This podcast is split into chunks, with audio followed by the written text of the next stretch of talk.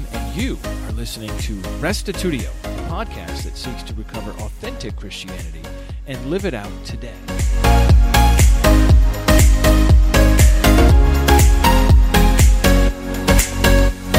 Today, our focus is on Jesus. What do terms like Son of God, Christ, and Messiah really mean? How does Jesus fit into the promises God made to King David a millennium before his birth? As you recall last time, that's what we looked at was the promises God made to David. So we're going to look at how Jesus fits into there.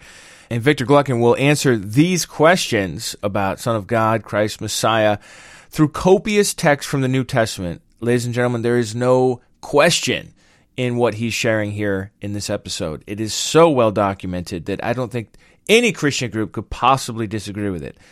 And he's going to drive home the point that Jesus' primary identifier is Messiah. That's God's anointed one to rule on the throne of David.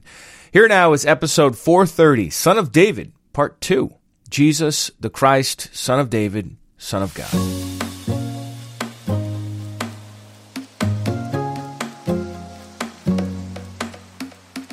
As we turn to the New Testament, I just want to talk about this idea of being the Son of God. There are different usages of the phrase Son of God in the Bible. It is used to refer to angels, men, and as we have just seen, the Davidic heir or the Messiah. However, looking over the biblical story, when someone is called the Son of God, or refers to themselves as the Son of God, they're not just saying that they're a child of God in the sense of all humans as God's creation are all sons and daughters of God.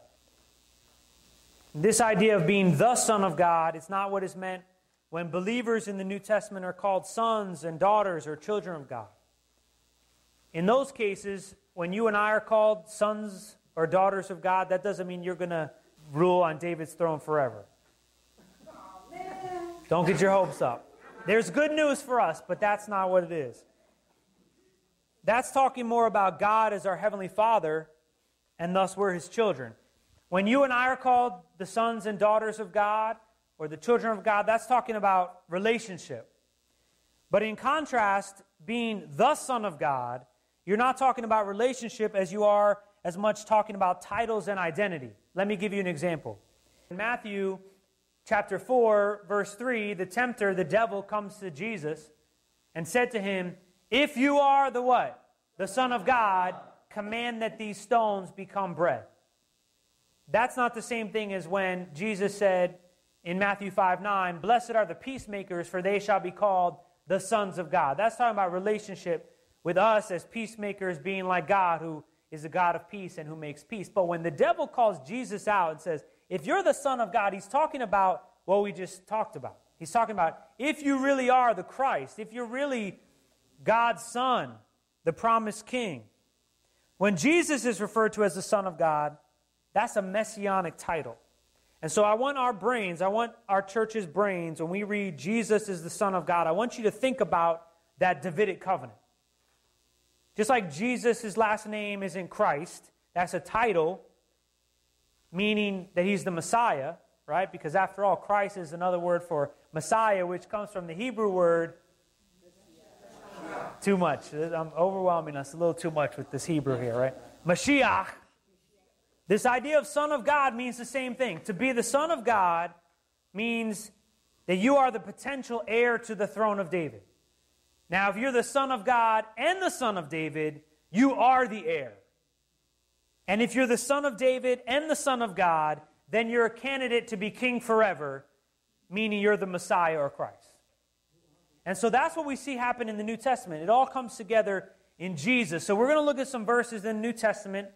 We're going to blitz through them. And I want to sort of, again, like I said, I want, when you think of Son of God or when you think of Christ or you hear Son of David referred to uh, about Jesus, I want you to think about this promise, this messianic promise, this messianic hope, this Davidic covenant. The first verse of the New Testament is Matthew chapter 1, verse 1, and it says this this is the record of the genealogy of Jesus Christ, the son of David. The very first verse in the New Testament identifies Jesus as Christ and the son of David. And then it goes into everybody's favorite thing in the Bible, a genealogy. But this is why genealogies are important, because as you make your way through the genealogy, you get to verse 6, where it says, Jesse was the father of David the king. David was the father of Solomon by Bathsheba, who had been the wife of Uriah. So it starts out with Jesus, the son of David, and then it lists his genealogy, and along the way in his genealogy, David is listed as one of his great, great, great grandfathers. And then it ends in verse 16 where it says, Jacob was the father of Joseph, the husband of Mary, by whom Jesus was born, who is called the what? The Messiah. So the genealogy of Jesus is intended to declare that biologically, through Mary, and legally, through Joseph, his adoptive father, Jesus is related to David. He's a son of David. Literally, biologically, and legally, Jesus of Nazareth, who was born of Mary, is a son of David. So we're, we're on our way here. And he's also literally the son of God because guess who his father really was? It was God. As I said in our last segment, the writers of the New Testament, one of their goals is to identify that Jesus of Nazareth is this promised son of David Son of God who will be the king forever. And I think what's going to happen tonight is you're going to look at verses that you've read before and go, oh. And that's encouraged. If you get a little bit of an note tonight, go ahead, be free and say, oh, okay, right. In Luke chapter 1, verse 30, this is where Gabriel comes to Mary. And verse 30 of chapter 1, the angel said to her, Do not be afraid, Mary for you have found favor with God. And behold, you will conceive in your womb and bear a son, and you shall name him Jesus. Jesus, he will be great and will be called the Son of the Most High.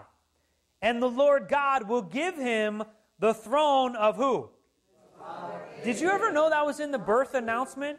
In the Christmas story itself, when Jesus is being named by Gabriel to Mary, Gabriel says, Look, the child is going to be named Jesus. He will be great and be called the Son of the Most High, the Son of God. The Lord God will give him the throne of his father David, and he will reign over the house of Jacob. How long? Okay, so in these two verses of the Christmas story, we have the Son of God who will rule on David's throne, who will be the king forever. His kingdom will have no end.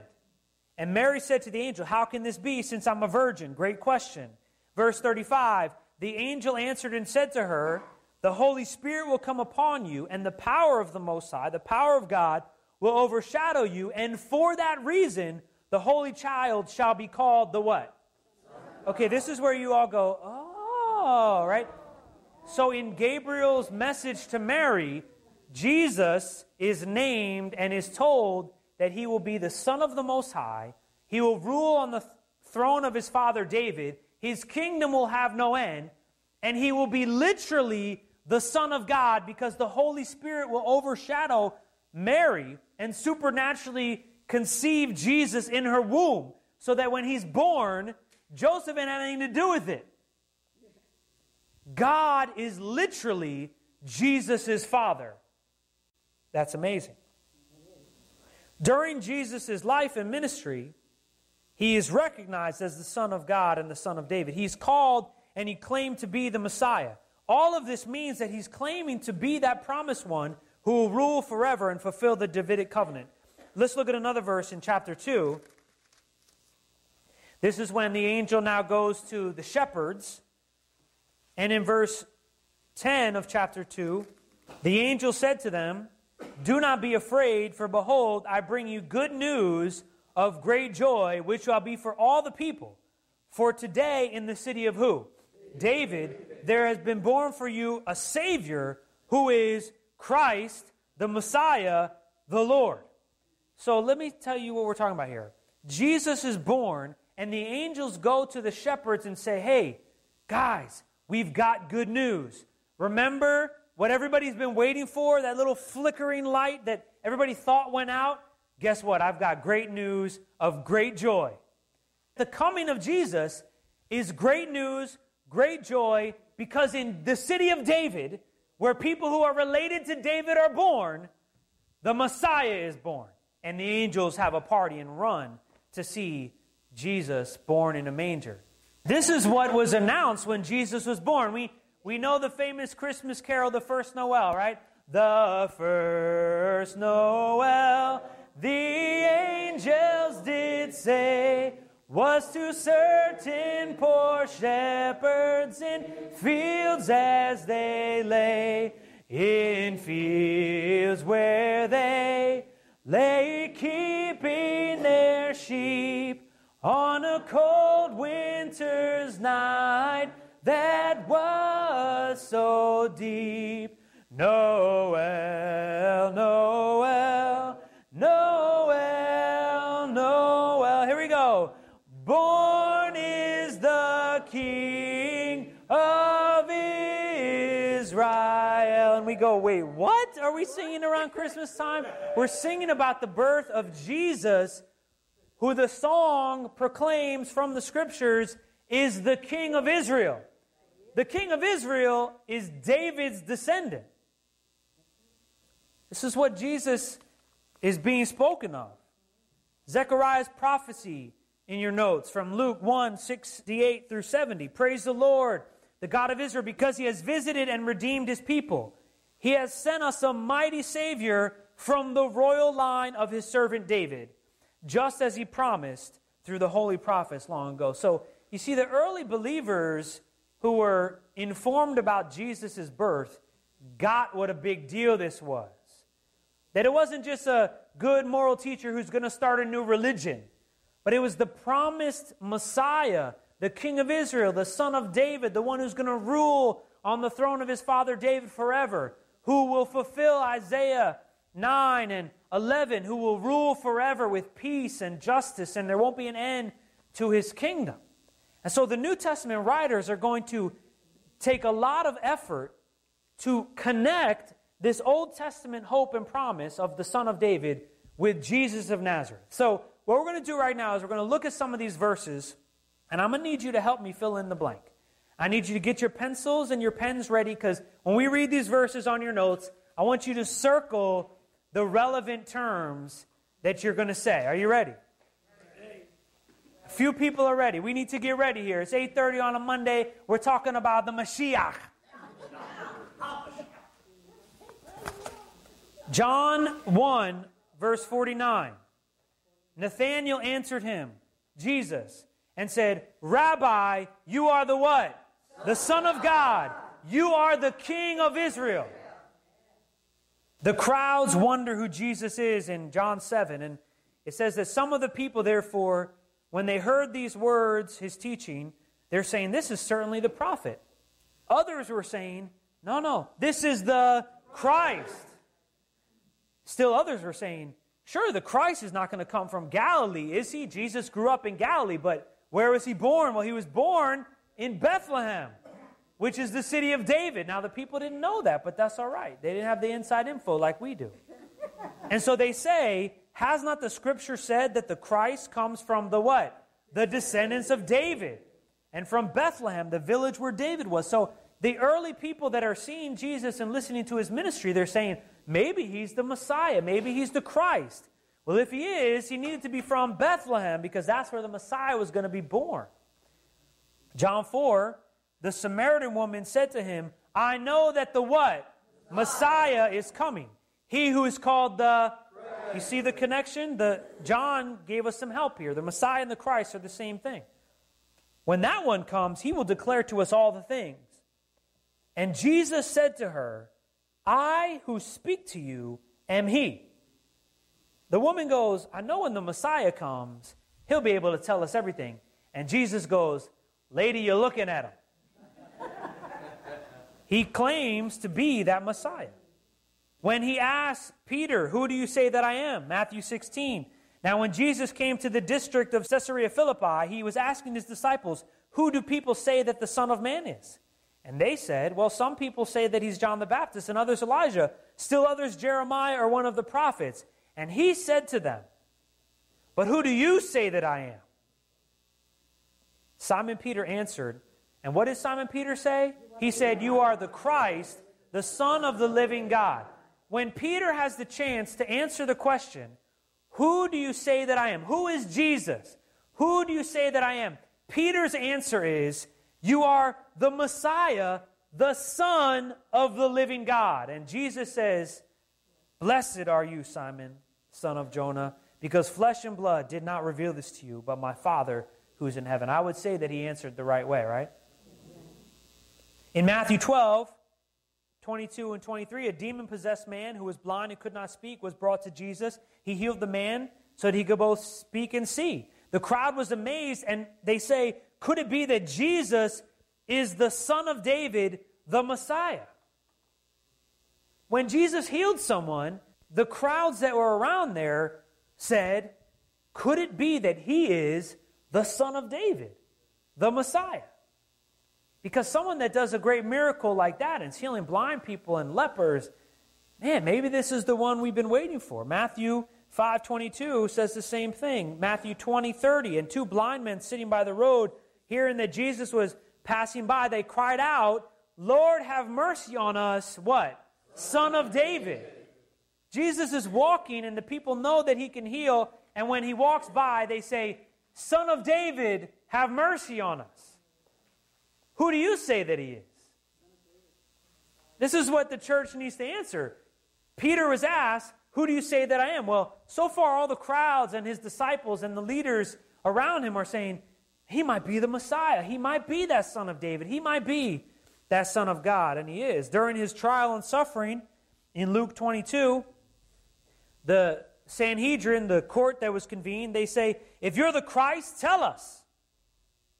But he said to them, If I tell you, you will not believe, and if I ask a question, you will not answer. And so they said, Are you the Son of God then? That wasn't a different question than, Are you the Christ? They're asking, Okay, just tell us, Are you the Son of God? Because if you're the Son of God, that means you're also the what? The Christ. Which is another word for Messiah, which comes from the Hebrew word. We're getting there. A couple people over here. I'm feeling this side of the room tonight. Are you the Son of God then? And he said to them, Yes, I am. The high priest during Jesus' trial, Matthew 26, Jesus kept silent. And the high priest said to him, I adjure you by the living God that you tell us whether you are the Christ, the Son of God. Because if you're the Son of God, you're the Christ.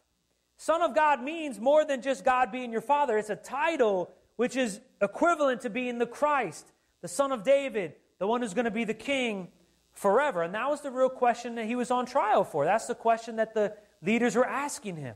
Because if he was the Christ, if he was the Son of God, then they wanted to know because they wanted him to take over. And they didn't like what they saw. In fact, the purpose of the entire Gospel of John is summed up at the end in chapter 20, verse 30 and 31.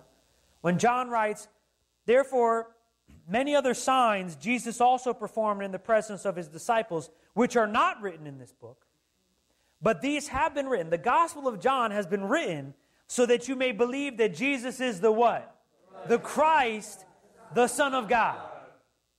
And that believing you may have life in his name. Isn't that interesting? That's why John wrote his book, because he wanted the, the early Christians and the people of the time, and for us generations later to come to the conclusion that this man, Jesus of Nazareth, was indeed the Christ, the Son of God, the Son of the living God, as Peter said. As Paul comes on the scenes and the early church is now spreading this gospel, it says in Acts 9, verse 20, that immediately he, the newly converted Paul, began to proclaim Jesus in the synagogue, saying, He is the what? He's the Son of God. This is what Paul was out preaching, that Jesus was the Son of God. Romans, the great epistle to the church, Romans 1, verses 1 through 4. This is how Romans starts. People that have been in this church for a while, I want you to get up your, oh, when I'm done with this, because this is Romans. Paul, a bondservant of Christ Jesus, called as an apostle, set apart for the gospel of God which he promised beforehand through his prophets in the Holy Scriptures, concerning his son, who was born a descendant of what? David, according to the flesh, who was declared the Son of God with the power of the resurrection from the dead, according to the Spirit of holiness, Jesus Christ our Lord. That's how Romans opens up. He's like, hey guys, I'm going to talk to you. Thank you. I'm going to talk to you about what the prophets have been prophesying about. About this one who was born a descendant of David, who was declared to be the Son of God. Who is that we're talking about? Jesus Christ our Lord. Because Paul believed that Jesus was the Son of David and the Son of God, and he was going to be the king forever. And he believed it so much that he completely transformed his whole life and go out to start speaking that this Jesus was indeed that Christ. He told us in 2 Timothy 2, verse 8 always remember that Jesus Christ, a descendant of David, was raised from the dead. This is the good news I preach. And look at two more in Revelation. Revelation chapter 5, this is the vision in the end. And look what John sees. He says, I saw a scroll in the right hand of one who was sitting on the throne, and there was writing on the inside and the outside of the scroll, and it was sealed with seven seals. And I saw a strong angel who shouted with a loud voice, Who is worthy to break the seals on this scroll and open it? But no one in heaven or on earth or under the earth was able to open the scroll and read it. And this was a strong angel. But then I began to weep bitterly because no one was found worthy to open the scroll and read it. But one of the 24 elders said to me, Stop weeping. Look, the lion of the tribe of Judah, the heir to David's throne, has won the victory. He is worthy to open the scroll and its seven seals. Then I saw a lamb that looked like it had been slaughtered, but was now standing between the throne and the four living beings among the four among the 24 elders.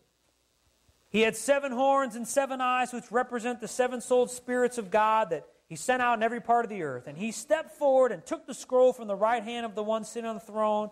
And when he took the scroll, the four living beings and the 24 elders fell down before the Lamb. Each one had a harp, and they held gold bowls filled with incense, which are the prayers of God's people. And they sang a new song with the words, You are worthy to take the scroll and break its seals and open it. For you were slaughtered and your blood has ransomed people for God from every tribe and language and people and nation. And you, this lamb that was slain, who was the heir to David's throne, the lion of the tribe of Judah, have caused them to become a kingdom of priests for our God, and they will reign on the earth. Verse 13, verse 12, and they sang a mighty chorus Worthy is the lamb who was slaughtered to receive power and riches and wisdom and strength and honor and glory and blessing. And they then I heard every creature in heaven and on earth and under the earth and on the sea, and they sang, Blessing and honor and glory and power belong to the one sitting on the throne and to the who? The Lamb, forever and ever. And the four living beings said, Amen. And the 24 elders fell down and worshiped the Lamb. This is quite the scene in heaven where this Lamb steps forward and is able to open up the seal and the Lamb is identified as the one who is the descendant of David. And now heaven and earth start freaking out in praise because Jesus, who is the descendant of David, is able to have victory and overcome. And all the angels and the elders in heaven, they bow down and they say, Worthy is the Lamb that was slain. I mean, this is cause for celebration amongst the angels. Because the one that they had been waiting for, who was going to have victory and defeat the devil and bring God's people back and have blood that would cleanse them, has done it. And who is it? It's Jesus, the Lamb that was slain, who Revelation says is the heir to David's throne. You see, even when you get to Revelation, this promise to David hasn't gone away. It hasn't gone away. The heir to David's throne who is going to have a kingdom who will rule forever. And, and look at the, some of the final words of Jesus in the New Testament, Revelation 22. He says, I, Jesus. These are some of the last words recorded of Christ in the scriptures before the book is closed. And he says, I have sent my angel to testify to you these things for the churches. And here's how he identifies himself I am the root and descendant of David, the bright and morning star. That's so cool.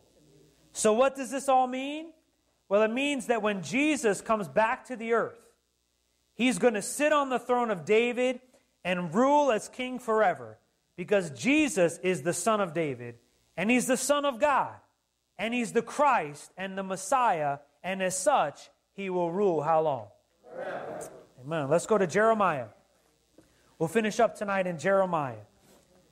The purpose of looking at all those verses is to show that the New Testament is filled with this language. The Christian scriptures, as opposed to the Hebrew scriptures that are so often separated, are filled with this idea of a son of David that we're waiting for and a son of God. And to be the son of God means that you're this Messiah. And over and over and over again. I mean, some of you are like, all right, we got it after like, like the first few verses. I left a lot of them out. I left a lot of them out. But the point of it is, is that even when you turn to the New Testament, there's this longing and this hope and this expectation, and now there's an identification with who the Son of David, who's also the Son of God, actually is. And it's Jesus. Remember what I said earlier? I said that if you're the Son of David, you're a candidate to be the king. If you're the Son of God and the Son of David, you're the guy. And that's who Jesus was, and that's who Jesus is. And so that means He's going to rule forever. And thankfully, he's still alive, so he can do the job. And that'd be all right with me. So awesome. Jeremiah chapter 33 is written in a time where it seemed like this wasn't going to happen. It seemed like it had been so long since David was ruling. David was long dead, and Solomon was long gone, and the kings that came after him, some of them were good, some of them were bad. And so Jeremiah receives this vision and this word from the Lord, which is so important for us as the people of God to hold on to today. And it says in verse 14 Behold, the days are coming, declares the Lord, when I will fulfill the good word which I have spoken concerning the house of Israel and the house of Judah. In those days, and at that time, I will cause a righteous branch of David to spring forth, and he shall execute justice and righteousness on the earth. In those days, Judah will be saved, and Jerusalem will dwell in safety. And this is the name by which she'll be called The Lord is our righteousness. For thus says the Lord David shall never lack a man to sit on the throne of the house of Israel. Verse 19. The word of the Lord came to Jeremiah, saying, Thus says the Lord, If you can break my covenant for the day, and my covenant for the night, so that day and night will not be at their appointed time, then my covenant may also be broken with David my servant, so that he will not have a son to reign on his throne. Did you hear what the Lord just said? About the specific promise that he made to David. He said, that if you can break the promise that I've made to the sun to rise each day and set it the same, and to come up again each day, then you can break the promise I've made to David. Again, this is said at a time when there was no Davidic king ruling on the throne, just like there isn't one now. But God said that if you can break my covenant with the day and with night, then my covenant with David will be broken too. Go ahead, give it a shot. Verse 22 As the hosts of heaven cannot be counted, and the sand of the sea cannot be measured, so I will multiply the descendants of David, my servant, and the Levites, the priests who minister to me. Verse 25. Thus says the Lord. He says it again. If my covenant for day and night stand not, and the fixed patterns of heaven and earth I have not established, then I would reject the descendants of Jacob and David, my servant, and not taking from his descendants rulers over the descendants of Abraham, Isaac, and Jacob, but I will restore their fortunes and will have mercy on them. What a promise we have that God ties this promise for this king who will rule forever with the sun and the moon. That if you can break his covenant with the sun to rise each day, then you may have a shot at breaking it. But if you can't, then you're not going to break his covenant with David. That's how sure this promise to have a son of David who will be the son of God, who will rule forever in righteousness and justice and peace is. God has swore that it will happen, and now he's doubling it up by saying, Look, this is so sure, it's as sure as the sun rising up. Many have spiritualized the promise of the Davidic covenant in regards to Jesus. They think that because he didn't come and reign as king, that maybe God had a better plan, a, a spiritual ruling in the hearts of his followers. And they suggest that the early followers of Jesus may have been misguided or misunderstood about what Jesus really came to do. And while there is an element of partial and spiritual fulfillment of this promise, in a way for the people of God now, these promises will literally, literally come to pass at the return of Jesus to the earth. Otherwise, the literal promise made to David, which the Lord himself has tied to the rising of the sun, will not be fulfilled.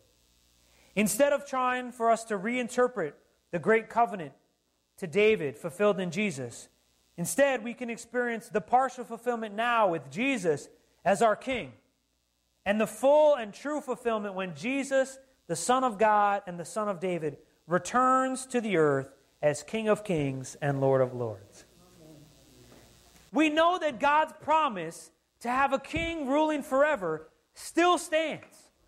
And when you are having the worst day, and when trouble seems surrounding you all around, and when there's loss, and when people you love have died, and when there's difficulty in your family or in your, your home life or at your job or your body starts to grow weary and tired, just look outside.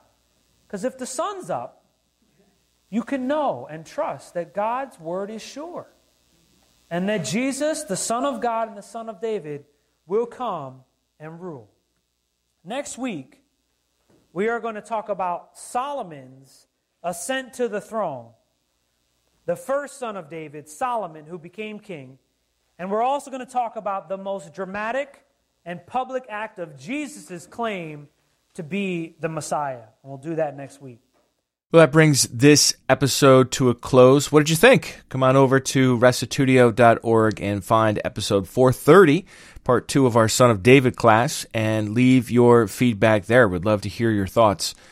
Also, on episode 408, Christ Before Creed's book with Jeff Deuble, an interview I did with the Australian pastor who wrote this excellent book, somebody named Jerry wrote in saying, I applaud the desire to get back to original or primitive Christianity. However, this presumes there was an homogeneous set of Christian beliefs before they were corrupted in the second to fourth centuries. Unfortunately, this is not true, and there was division from the get go, especially between Paul and his followers versus Yahushua. I think he means Jesus there. Peter, James, John, true apostles and their followers. This parting of the ways is already present in the New Testament itself, first century AD. There is no pure, early, uncontested, homogeneous set of beliefs or understandings. The above two groups are polar opposites. Paul and, I'm just going to say Jesus, Paul and Jesus disagree.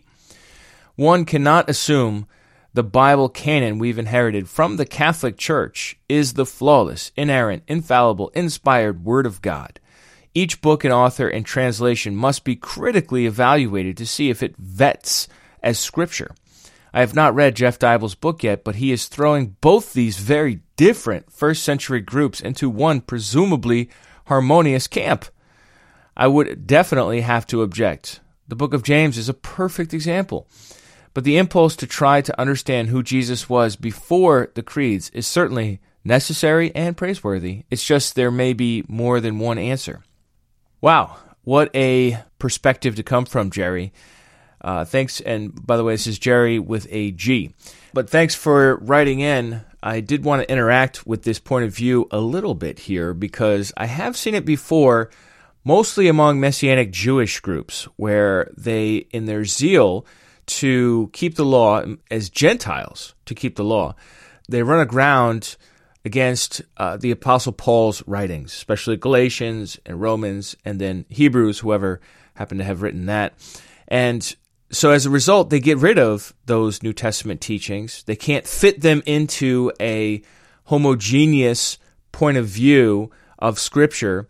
And what I call that is a flat reading of Scripture. I, it's a reading of Scripture that does not recognize the mountains and valleys, the twists and the turns in the history of redemption and the progress of the covenants from what was there in the beginning to what came about through Moses and then eventually th- what was ratified on the cross in the new covenant. And look, if you have a weak new covenant understanding, you're just going to think the law is still in effect. It's just as simple as that. But if you think the coming of Christ and the establishment of the new covenant was absolutely earth shattering, on proportion, or I would even argue greater than the coming of the covenant with Moses at Sinai, then you're not going to have this same problem. You're going to realize that discontinuity between what was before and what was after the cross of Christ is just fine. Not only that, it's to be expected because of the pattern we've seen throughout even the Old Testament of progression in redemption history. And if you want to know more about that, uh, you might want to take a look at Peter Gentry and Stephen Wellum's book, Kingdom Through Covenant which lays out this progressive covenantalism position quite nicely. But I also wanted to address Jerry's point about there being no first century Christianity to get back to. Uh, this is a common objection against restorationism, and it's something that I did want to address. What is the aim? What is the goal? You know, if the restorationist is looking to wind back the clock, to what year are we looking to wind it back to? The enterprise is not quite so simple. What we're actually looking to do is get back to New Testament Christianity. And that's really where our stake is in the ground. Now, for the record, despite many smug Bible introduction notes and websites and professors and commentaries, nobody actually knows when the various books of the New Testament were written, especially the Gospels. With Paul's epistles, we can get some pretty good certainty. But most of the New Testament writings, we really don't know when they were written. Most scholars agree they're all written in the first century. So, presumably, at some point, once these last parts of the New Testament were, were written, is when we want to set our time machine to go back.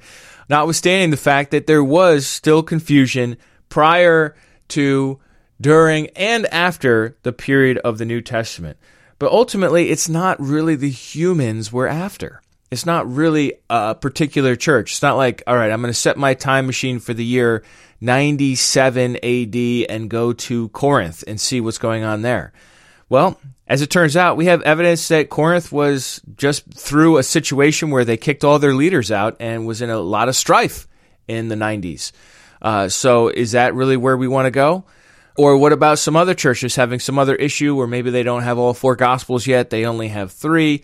So, you know, it, it is a very difficult thing if you think about it from the perspective of sociologically, what group and chronologically, what time do you want to wind the clock back to?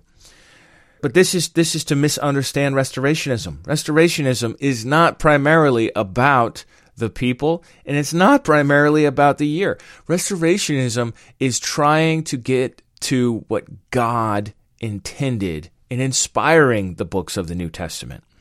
What is God's point of view when we work all of the scriptures together, not just the New Testament, by the way, the New Testament and the Old Testament, because you cannot understand the New Testament apart from the Old Testament. As we saw from this very episode with Pastor Victor, it is absolutely necessary to have that background. So, what is God getting at in Scripture? And so, this really comes down to the, the whole idea of inspiration. What was God doing through Christ? And what should we believe as a result of what God did through Christ? And I take Rabbi Paul as a reliable teacher of the truths, unpacking the understanding of what Christ's life, death, resurrection, ascension, and future coming, what it all means. I believe that God worked through Paul to give us the various understandings contained within Scripture, especially the epistles that he wrote. So, the goal of restorationism is not to set a particular date and a particular location to synchronize with a particular church, but actually is to synchronize with God and to think his thoughts after him as he originally intended them in the holy writings we call scripture. But that's only half of restorationism, as I understand it. The other half, and this is just as important, the other half is living it out today. The other half is looking at our own culture, looking at our own various thought patterns, which is typically called postmodernism, and asking the question how can I live out authentic Christianity, New Testament Christianity, in the 21st century? How can that be done? So it's not just exegeting the Bible, it's not just understanding this or that passage in Scripture, it's also exegeting the culture and understanding this or that mindset so that we can be faithful to the Great Commission, which is to make disciples of all nations. How are you going to make disciples of a nation? If I drop you from a plane and you parachute down into a remote jungle area, how are you going to make disciples of that people group if you don't learn to speak their language? And part of learning their language is learning their culture, learning how they think about different things, learning how they associate concepts together so that you can present the gospel in an authentic yet relevant way to those people. And so a lot of the work here at Restitutio is also on that second half of the restorationist enterprise, which is reaching the world today and being able to understand what our biblical beliefs mean in a world where so much of the ethics, especially sexual ethics, is contested. How can we possibly hold to a biblical sexual ethic when in a post Obergefell world where gay marriage is totally considered normal today? How can we understand fellowship in a world that seems to be heading towards the metaverse where we're all strapped into VR goggles? Does that count as fellowship? Does it not count as fellowship?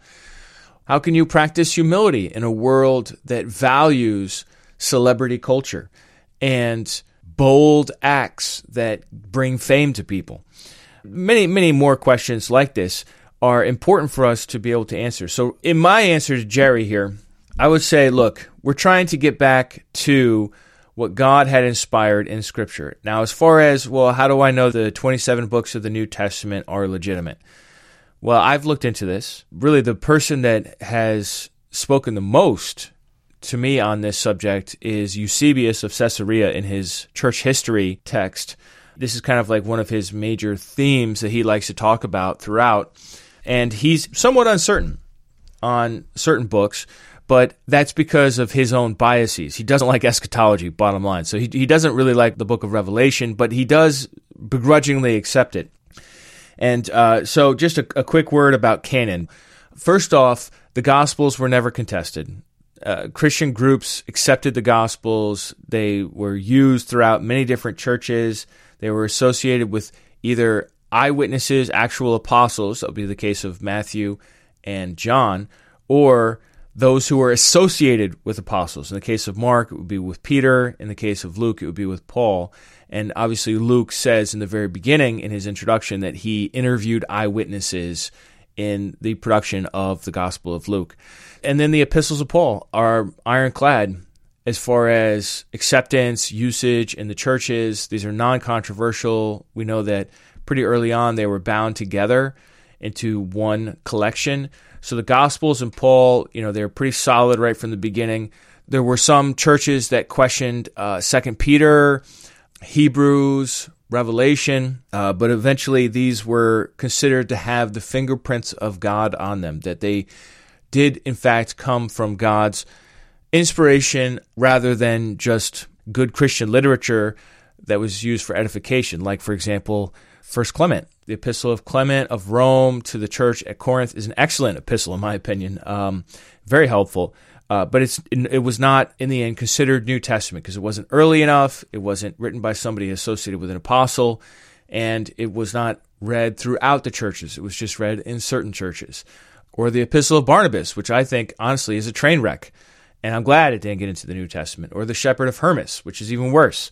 It also didn't get into the New Testament, although some people did think it was New Testament material and ended up including it, but it was only in certain areas. So this whole idea of Catholicity ended up actually becoming very important. And I, I know Jerry accused, I guess, me or Jeff Deuble, I'm not sure who he was accusing here, of uh, just sort of like blithely going along with the Roman Catholics when it comes to what books are in the Bible, uh, especially the New Testament. But the term Catholicity, as I'm using it here, is the idea of universality. In other words, is this book used throughout the church, whether we look in Egypt or whether we look in the West, whether we look in the Middle East, like around Israel or the Far East, out towards India or Persia? Like, where is this book used? Is it used throughout the church? And that was not the sole determining factor, but it was a big part of it when it came to the whole subject of canon. Uh, this is actually an area that I would like to do some more research on so I could present to you because I, as far as the church history stuff goes, I do have some insight into the process, but I fear it would take too much time right here at the very tail end of this episode to get into it in any more depth than this. I would recommend to you, though, that if you're interested in this subject, uh, there's two scholars that I follow, and I, I, think just are so good at this. They do good work on textual criticism as well, but they're really good on canon. The one is called John Meade, and the other is Peter Gurry. And they have a website called textandcanon.org. And you can actually look up on that site. It's a very new site. They're just developing it now, and they have a book that's just about to come out. It's, it's not quite out yet that uh, talks about how we got the Bible, including the subject of canon. But even apart from that book, you can go on their website and they've got seven different articles on the subject of canon that are written from a beginner and intermediate level of scholarship and can be very helpful for you, written by a number of different authors. So take a look at that if you are further interested, Jerry or anyone else, in the subject of canon and that's textandcanon.org. Canon, in, in this case, has one N instead of two N's like the large weapon. Uh, C A N O N is the word canon that we're using here. All right, well, that brings this episode to a close. Hopefully, hopefully you found this helpful, and uh, we'll continue on next time in our class, Son of David. Pastor Victor is going to get into the whole subject of Solomon and this is a I would argue a very understudied part of the Old Testament that many skip over. You know, people love to study David, they love to study the fall of the kingdom around the time of Josiah and his descendants all the way down to Zedekiah, but Solomon is not as well studied. And so I think this is going to be really helpful because this class is called Son of David. Who was the who was the son of David? Well, that's obviously Jesus, but like before Jesus, Solomon. And uh, so I think we'll see some really cool parallels between Solomon and Jesus coming out in future episodes. Thanks everyone for tuning in. We'll catch you next week. If you'd like to support this ministry, you can do that at restitutio.org. And remember, the truth has nothing to fear.